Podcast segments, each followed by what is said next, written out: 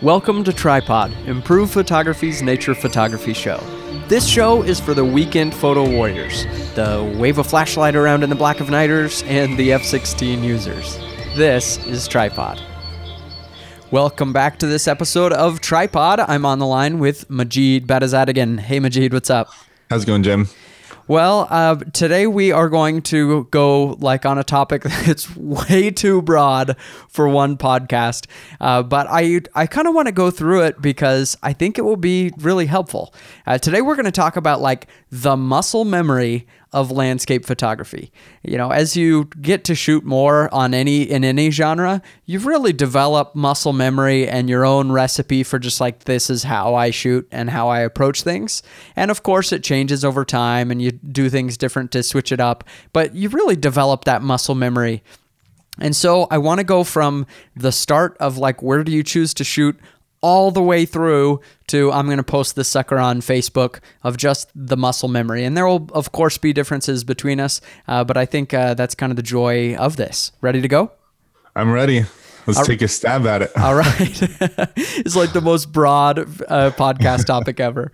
All right, Majid. So you got to choose where to go shoot. Uh, obviously, it's going to change every time, but what's what's uh, your favorite places to go shoot, or how do you decide? Ooh, I got to go to this place next.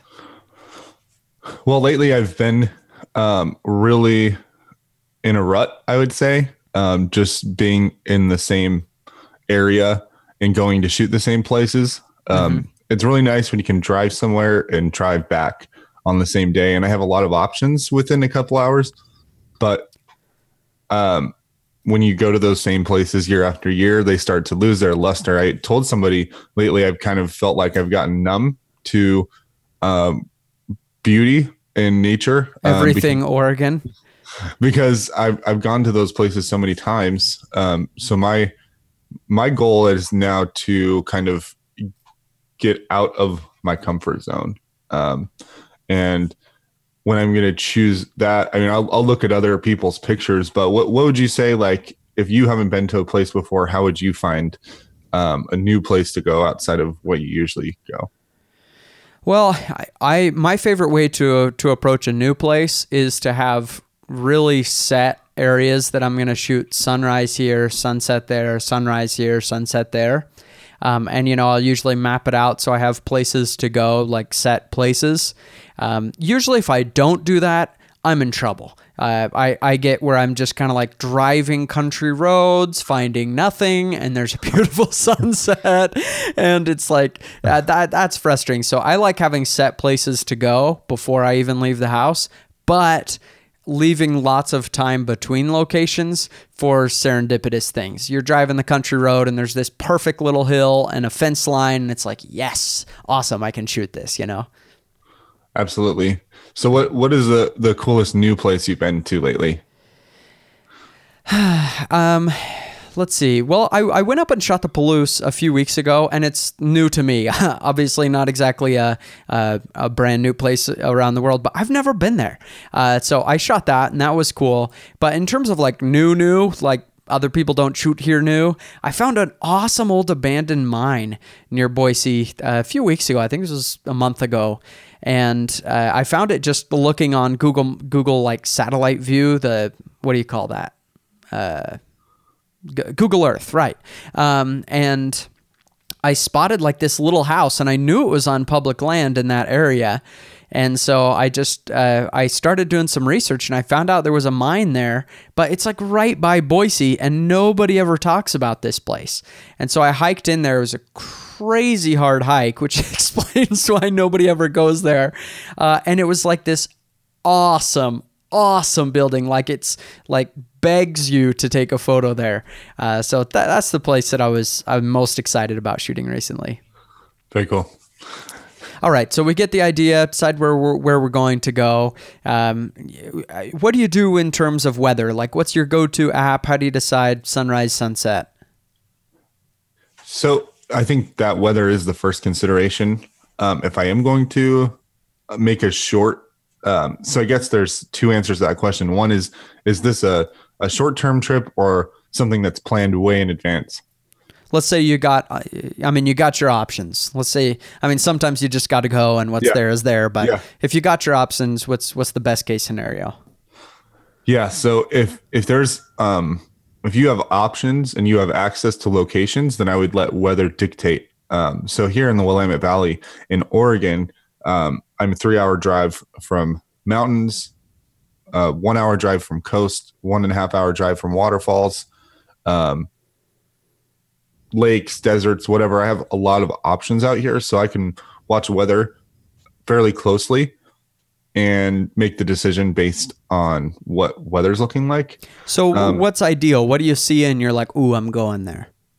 I really like to use um, so weather.gov, I think it is, has um, hourly forecasts, which include cloud cover, um, shows precipitation levels, and you can really dive into those hourly charts and get a really good idea around golden hour times what cloud cover precipitation that type of thing looks for. I'm usually looking for about 70% cloud cover and then i'm also looking at satellites and looking where the sun is setting and seeing if there's a big block of clouds you know 200 miles long or if there's a big open hole where um, the sun's going to be setting. So um, the photographer's ephemeris works really well for that. Just drop a um, geolocation on the spot you're going. Um, if that location is a sunrise or sunset spot just follow that line um, and then look at a corresponding cloud or weather radar um, to see what the sky is doing. Are you using PhotoPills as well, or just? TPE? You know, I got um, one of our podcast listeners of PhotoPills um, works for PhotoPills and sent me a, a uh, code, but I never actually um, got into the depths of it. What about you? Uh, I use PhotoPills. I, I own both. I have them both on my phone, and they're both hard to use for me. for my simple Yeah. mind, I have a hard time navigating them. But they're just very feature filled apps, and so you can't fault them too much. I mean, they're just really feature filled apps, and so it is going to take some time to to learn it. Uh, I've just figured out kind of how to use some things on PhotoPills, and so I use it. I don't know necessarily which one's better, uh, but but I can at least get the information I need from there. In terms of just weather, though, I started using RadarScope after I interviewed on here on this podcast on Tripod. Uh, we did an interview with a storm chaser, tornado chaser, uh, and he said all the pro guys are using RadarScope. And so I was like, okay, sign me up. and what I like about that one is it has so many different layers that you can put on there. You know, you can have it. Uh, notify you give warnings if there's a you know lightning storm coming uh, things like that if there's a tornado uh, warning in an area you can see that on the map uh, And you can go it- drive and try to shoot it. Yes.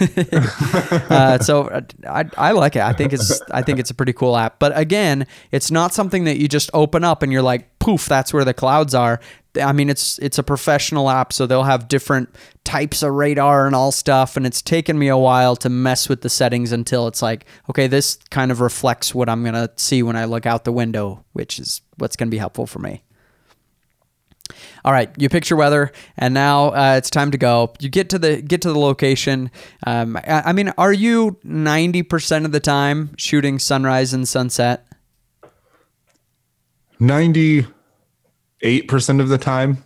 Um, just coming back from Iceland for eight days, there are some exceptions to that, but also golden hour lasts a lot longer. Yeah, Um, and I guess the the mantra that I live by is like, this is a cool shot right now here in the day, but would this be even better in ideal light? So um, we were at um, one of the Icelandic canyons, um, which is about a mi- um, an hour outside of Vik, and um, there's some locations that sunset or sunset light doesn't make as much sense, and this is one of those locations because it's a deep canyon um, that cuts through um, these the highlands, and um, by that time you're not really getting much sky anyway, so it's not critical that um, the colors there, um, but just with the the sky being um, the sun being low in the sky and north, the light was reaching the tops of these canyon walls,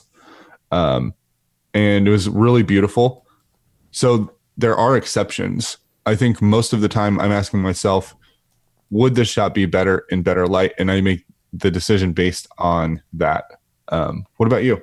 Yeah, I, well, I, I, I totally agree with that. Same thing if you're, you know, in the mountains of Idaho and you're shooting, um, you know, you're shooting the, the, uh, well, the mountains, you know, tall mountains, like sunset is going to be about the worst time to shoot it. The light is already gone. It probably left two hours ago, three hours ago, when you have really tall mountains next to you. Same thing if you're shooting like fall color. Well, fall color often looks really, really good um, during the middle of the day. But, you know, it's blue skies with puffy clouds, and that blue just contrasts so well with, Right, right. with beautiful yellow leaves.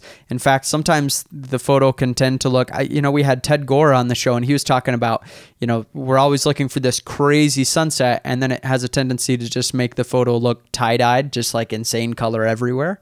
Um, and uh, that really explained to me why you know that that fall color often looks well looks good during the day because you have crazy color on the trees if you have crazy color in the sky too it's just like kind of an assassination of color and so uh, so there are about a million exceptions to the sunset sunrise but um, I mean, most of the time, if it's just a general standard place, then yeah, it's it's going to be that for me. All right, we decided what time we're going to go. We actually get to the place. Uh, t- talk about gear just briefly. We all know gear isn't exactly going to make art for you, uh, but what's your standard gear for shooting landscapes? Lens, camera, etc. So 30 to 40 pounds of gear minimum on the back. apparently, apparently, if you're going to shoot a few Canon lenses and keep a tripod with you, that's the the going weight these years. Um, Maybe that's why you're in such good shape, Majid. yeah, I don't, I don't know. It's from that 11 to 24. when I was standing in the airport for an hour waiting for the luggage carousel to start, it started to feel like, uh, yeah, I should probably take this off my back at some point. um, so, so um, gear, I'm kind of straddling um, the fence. I'm um, there's kind of this um, Canon Sony love triangle going on right now, um, where I have all Canon glass and Sony body hmm um, and I just am not quite ready to make that full jump to Sony yet. What's I believe keeping in you back? I believe in their bodies, and um, I've seen good things from their glass, but I just kind of ten percent of me is just hoping Canon's going to release this body um, that's going to blow my mind because I've always really liked the ergonomics, the battery life, um, the user experience of Canon was always great, but their sensors just really started to lag behind in the last three, four years um, in the face of Nikon, Sony. Um, so I'm just kind of in a holding pattern, and that puts me awkwardly in between. um, what about you? What are you shooting these days? Well, I, I made the switch over to Sony really uh, just to experience a new a new system. I am I am really liking it, but I, I liked Fuji as well. The Achilles heel that I've talked about a lot of times is the wide angle lens on the Fuji system. There's only one option, uh, and it's it's pretty mediocre. Um, so uh, so that's that's one reason to switch but really i switch all the time i switch to different camera brands about every two years and it's because you know we have listeners that shoot all different brands and so i kind of want to know them all uh, it's not Weren't really you shooting that all- Nikon at one point? yeah, I shot Canon and then Nikon and then Fuji and then and then Sony. Uh, it's not so much that uh, you know the grass is greener on the other side of the fence kind of deal. It's really just I want to experience new systems and know what's out there so I can talk about it. Absolutely. That's fascinating to me because I love to maybe on a different episode, but hear um, your overall like experience with with each of them and um, strengths and weaknesses. Yeah, nobody makes a perfect camera. Yeah. They all have strengths and they all have weaknesses. And so it, even even matching it to your genre is important, but more than that, it's just what you personally can deal with and what you really value. Yeah, there's a lot of trade-offs um, shooting with Sony. Like it's it's my primary outdoor camera, but it's allergic to water. So I, you had a little bit of experience with your Fuji much, yeah. shooting landscapes. hey guys, I'm down here at this beautiful waterfall, and my camera isn't working. Oh man, that's the worst. I, I've been there too many times. Well, hopefully the A7R3 will fix that for Yeah. us. Yeah. Um, But I, I, yeah. Anyway, um, It's yeah, so I- hard not to go down the gearhead road. It's so hard. it, it really is. But uh, you know what's helped me in that regard is to just realize that I'm a gearhead because it's fun. It's part of the hobby to me. I realize it's not going to make the art for me. It's just part of the hobby. It's kind of like collecting cards or something where you're just into the details because you want to be. Uh, it's just fun. So, yeah. All right. So you get you got your standard standard gear. We're on the fence between Canon and Sony.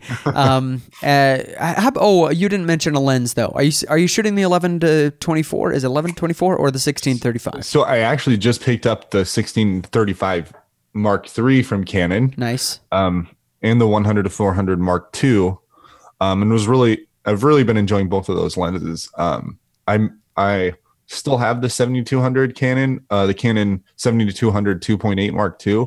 Um, these are all heavy, big lenses. Yeah. So, so when you're um, moving around a lot, um, it it can you can really start to feel that weight. What about you? What lenses are you shooting? Well, I have the 1635 Sony, which is it's mediocre as well. It's better than the Fuji wide angle, but it's still mediocre. Uh, but they've of course announced the new 1635 Mark II for the Sony system, um, and that lens I'm really excited about. I have it on pre-order. The second it gets in here, I'm very anxious to test it. Um, Is that 2.8 as well? It is a 2.8, which is exciting for me because now I can use one lens for landscape photos and take it out and shoot night as well. I really, that's awesome. Um, uh, but also, it's incredibly lightweight. Like for a Pro Series lens, an f2.8 16 to 35, it's like half the weight, um, which I really value that, especially coming from Fuji. I really value having uh, lighter weight gear. Uh, it does make me happier when I'm out shooting, especially traveling. I mean, if I'm if I'm driving in the car to a location and walk 100 feet to this spot, I, I don't really care how much it weighs. But if you're traveling and you're got this thing on your bag in the airport for 20 hours as you're getting on different flights and stuff, oh man, it just makes it so much more pleasant to have lightweight gear. Well, if you end up loving it, I may have to drop my 16 to 35. um, your yeah, your Canon, huh? Because that's one thing you lose when you're adapting lenses um, is you lose all that native functionality, all those fancy um, focusing and focus tracking, and Yep. you get some of it with the Metabone Smart Adapter, but not all of it. So it's it's a limited functionality. A lot of the boxes on my camera are gray. You, I mean, you know, you don't have to drop it. You don't have to break it. You could just buy a different one. That's true. That's that's a good point. I'll take that under advisement, but that's not my usual tradition. All right, enough about gear. Um, we're we're gonna gonna go shoot a location. How do you approach your composition? How do you decide where you're gonna stand? I mean, that's that's like the first part of the composition is not just what you're gonna put in the frame, but like where are you gonna stand when you get to a landscape? So, what the question that I ask myself um, is, what is beautiful about this location, and what do I want this photo to be about? And then um, there's specific things that I'm trying to show, but just as many things as I'm trying to show, I'm also there's an equal amount of things that I don't want to show, um, and that helps, um, I guess, reduce the the scene to something more simple and accessible. Um, so I, I see this. I guess I've done landscape for so long now. I walk up to a scene and I see, um, you know, a waterfall, not as a waterfall, but I see it as where's the the nicest um, textured water. where's the Mm-hmm. um, rock that I can put in the foreground? Where's where's my mid ground? Where's how does the sky play into this? Um, that type of thing. So it's like this puzzle um, that you're putting together, and um, typically thinking in terms of foreground, midground, background is is where I will start. Um, what kind of approach are you taking, especially when you go to a new location? Yeah, well, in terms of where to stand, one mistake that I have been making that I think has been holding me back is I've been getting too close to what's interesting, like particularly waterfalls. Uh, I've made the mistake consistently over time to like walk up to the waterfall and shoot it from 20, 25 feet away. Um, and it's fine, but especially if you have what's called a chute type waterfall, you know, where it's just basically one giant stream coming down, uh, it may, it's incredibly beautiful standing there and looking at it. But in a photo, it's like this one little slit of interest and then just crud all on the right and left side of it uh, because you're you're right up there and I've been trying to force myself to stand further away from what's interesting in the in the landscape. Uh, obviously, it depends on the landscape. You know, sometimes this is gonna work, sometimes it isn't. But uh, too often, I've been too close to just like wham, it's just like right there, and instead going back and kind of having the interesting thing a little bit further uh, smaller in there and then you just can really appreciate the environment of that place and Absolutely. have that just kind of highlighting uh, kind of being the interest further in there we got to um, Skogafoss, which is a big waterfall in Iceland, and it's like the Huge. Disneyland. It is the number, probably one, if not in the top three. Um, they pile in tour buses like they're going out of style mm-hmm. into this area, and we we got there early um, so you were actually able to get a wide angle shot of Skogafoss and not have like 25 different tourists. And um, I saw some, well, um, one of our participants' photos, and it was um, really interesting to see the waterfall like how it was 200 years ago before it was, you know, a tourist um, industry um, and just this place that a tour bus stopped. Right? It was it was much more ethereal like this waterfall inside of this landscape. Mm-hmm. Yeah, it's it's uh you know, and going along with that in terms of like you know the standing back and really appreciating that environment and and uh, you know feeling it for what it is, like you were talking about. Um, I, I, think another thing that I commonly mess up um, that I'm trying to force myself to to improve on is also not shooting straight on to things. I think too often, like for example, if I'm shooting a, a barn or an old you know old shack kind of house on a on a farm things too often I'm shooting pretty flat onto that subject and I'm learning to just I just got to get a little bit to the side, yeah. just kind of get a little bit different than that than that flat on shot. I mean, sometimes obviously that works, uh, but but for me too often I was shooting that flat on um, with the landscapes. You know, it's very similar to portraits. Like if you're thinking of like the angle that you're going to shoot a landscape at, it's kind of like a if you imagine a person standing there and they're just squared off to you uh, you know, usually it's going to be a little bit more interesting if you go a little bit to the side. Absolutely. All right. How about tripod height? I, I, mean, obviously this depends on the landscape, but we're going with a recipe here, right? This is like muscle memory. Where are you most commonly? Are you most commonly squatting or super low or standing tall? What's if you had a go to? What would it be? So, probably low. Um, just just because um, suddenly the world looks a little bit different. Um, and often um, shooting the 16 to 35 and getting pretty low. And when you get low, you can really make whatever's in that foreground interesting. Um, you can make it bigger than it looks because a wide angle lens will um, make a little tiny flowers look much bigger than they are and and it but the opposite will happen on the what's ever far away from your lens will look smaller so i think that um, i find myself getting low a lot but also looking for unique perspectives like can is there anything that's already in this landscape that can frame the subject um, there's a fall called panther creek falls that you've been to recently mm-hmm. um, that is in the washington wilderness and it's this huge amphitheater of a falling white curtain of water. Um, basically, you you can almost set a wide angle lens down at the bottom of this and have waterfall in your entire photo. Yeah, it's incredible. To. There's just it's, water dripping off every imaginable rock yep. that you can see. It's so cool. And um, so there's lots of mossy logs and that type of thing in the foreground.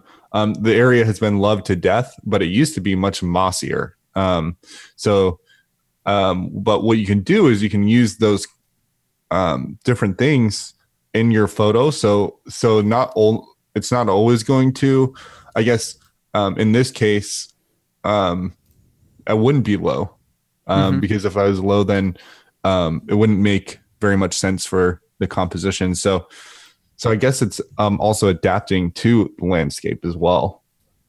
Yeah, I I love kind of unique features of uh, like that little log jam at the bottom of Panther Creek. For the next five or ten years, everybody's photos are kind of gonna. uh, You're probably going to include that in in a composition. I mean, of course, there are unique things you can do, but probably it's going to be there. Um, but it's going to change. You know, eventually that log jam is going to break and it's going to look like a different shot when you get there. Uh, or the slot canyons in southern Utah. Um, you know, Kanarra Creek Falls has this unique ladder that's so cool. But every couple of years it gets washed out in a flash flood and, and it changes. And so, I mean, it, it they're, it's kind of neat the, the, really well known locations, how they change over time. Ansel Adams' shot of the Snake River landing, well, now the trees are a lot taller in that location. You can't really shoot it the way Ansel Adams shot it. Uh, so I, I just love those little changes and, and differences the- over time. the ice lagoon in Iceland. Uh, this was the first I've heard of this, but apparently, um, the glacier is receding so much that it's not going to be a thing in a few years. Hmm. So all the shots that people and um, we had something similar happen. Um, there was a keyhole, so an arch that looked like a keyhole in Pacific City on the Oregon coast, and um, that arch collapsed. So there are um, there are small things like that, or or in some cases big things um, that can change over time um, that will really like put a photograph in its period, right? Where where it was shot and kind of make it unique and special. And then I'm not convinced that the 99% of the stuff we shoot, we're just kind of um, being a bit redundant. Uh-huh. Um, but there are some things like that um, where the um, the landscape does actually change. Yeah, and it's it's really just for for nature lovers and landscape lovers who just Yeah. kind of appreciate those things. It's just kind of cool uh, Yeah. to see how they're how they're different. You know, there are many locations that you can look at it and you say, "Oh, you shot this three or four years ago." It's not like that anymore. Right. Um, all right, so we got to go rapid fire through this next bit. Um, how about uh, filters, like physical filters on your lens? Uh, What percentage of your shot are you pulling them out? So a lot of people don't believe in filters anymore, um, just because you can do everything in post. But I still, um, I love polarizing. Um, it saturates greens. It um, reduces specular reflections. Um, I'm using that word specifically reduces because I think if you kill all the reflections um, with a polarizer, then you're looking at like a rocky, empty, what looked like it was a riverbed, but you've polarized all the Uh-huh. polarized light off of it. It looks like a dried up You're creek. like, where's the water? um, but if you cut off some of the reflections, then it can be um, more um, more aesthetically pleasing. It can simplify the photo. It can help take off reflections off leaves and um, give everything nice saturation. So that's one of my favorite filters for landscape. I also will bust out the three stop or ten stop. Um, the ten stop is the go to when conditions are boring. Yep. Like That's like w- win in danger, break glass. Like, uh oh, things suck, and I want to shoot Yeah. today. What do I do? Yeah. I'm here anyway. Um, we were at we were at Vesterhorn, um, and um, apparently Vesterhorn um, is really shy around me. Um, it's this huge mountain range that um, has these amazing jagged peaks. But the last couple times I've been there, um, there's just been a wall of mid clouds right on the top of the peak. So um, we we just ended up experimenting with 10 stop to get the movement of the clouds.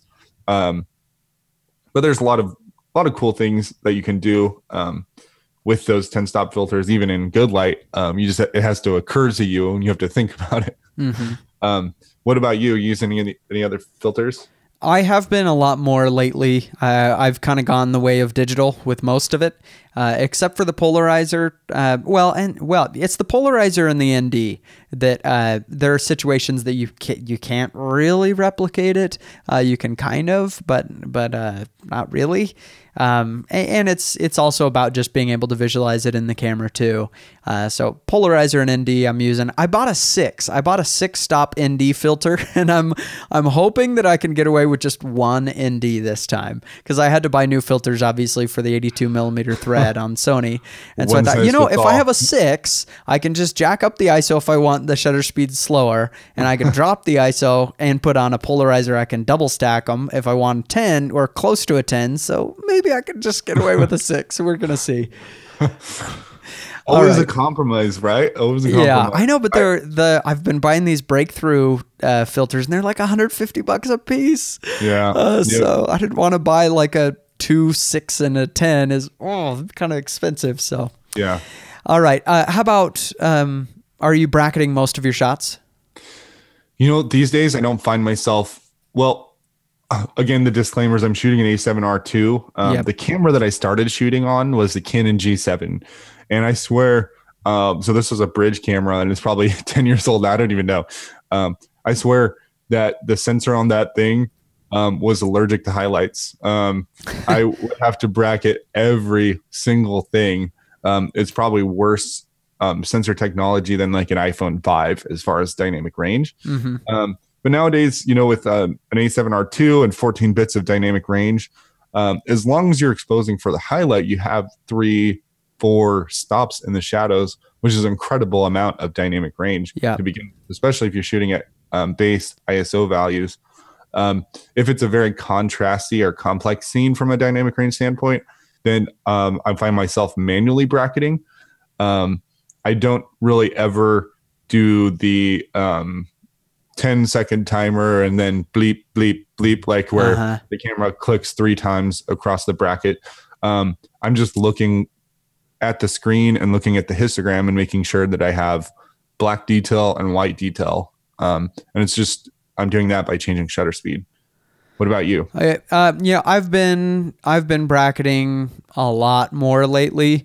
Um, probably over the last four or five months, and the reason that I've been doing it more because I I I have the same thought as you. Like when I look at a shot, unless it's a really high dynamic range, you know, the sun is just peeking through uh, over the horizon and it's just super bright, and the camera just can't handle it. You know, if you're in a in a in a little gorge shooting a waterfall or you know just a fairly typical sunset something like that one shot's really gonna do it most of the time but as I look through, I mean, now that I've been shooting seriously for 10 years, when I look through photos from five and six years ago, it's obvious. You know, when I zoom in, the image quality is not the same as it is Right, today. right.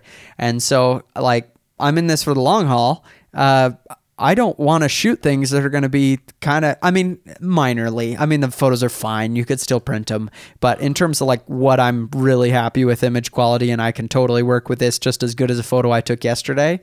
No, Sure. the, the photos from five and six years ago, they they are different. I I it, uh, you know it doesn't have that same quality, the ISO, the everything, and so part of part of the bracketing, even if I'm not using them commonly, is like I'm I just want to collect all this data, right? Because five or six years from now, I can easily reprocess this thing, uh, but I want to keep it, you know. And it doesn't cost anything really. I mean, your hard drives might hurt a little bit, but it doesn't cost anything to take a few extra pictures. So if you're going to lean one way, getting more, getting less, might as well, right? Yeah, absolutely. And I think that's especially true for photographers who are just kind of building up their kit of gear. I mean, if you're shooting an A7R2 or a 5D Mark IV, etc., I don't know. I mean, they're they're really incredible, but you know, if you're really loving photography but you haven't made the giant gear investments yet and you're, you know, you're shooting a Nikon D5200 or something like that, kind of a entry level kind of camera, um, then yeah, I, I think it really is important. Really gather that data because you're going to want it later.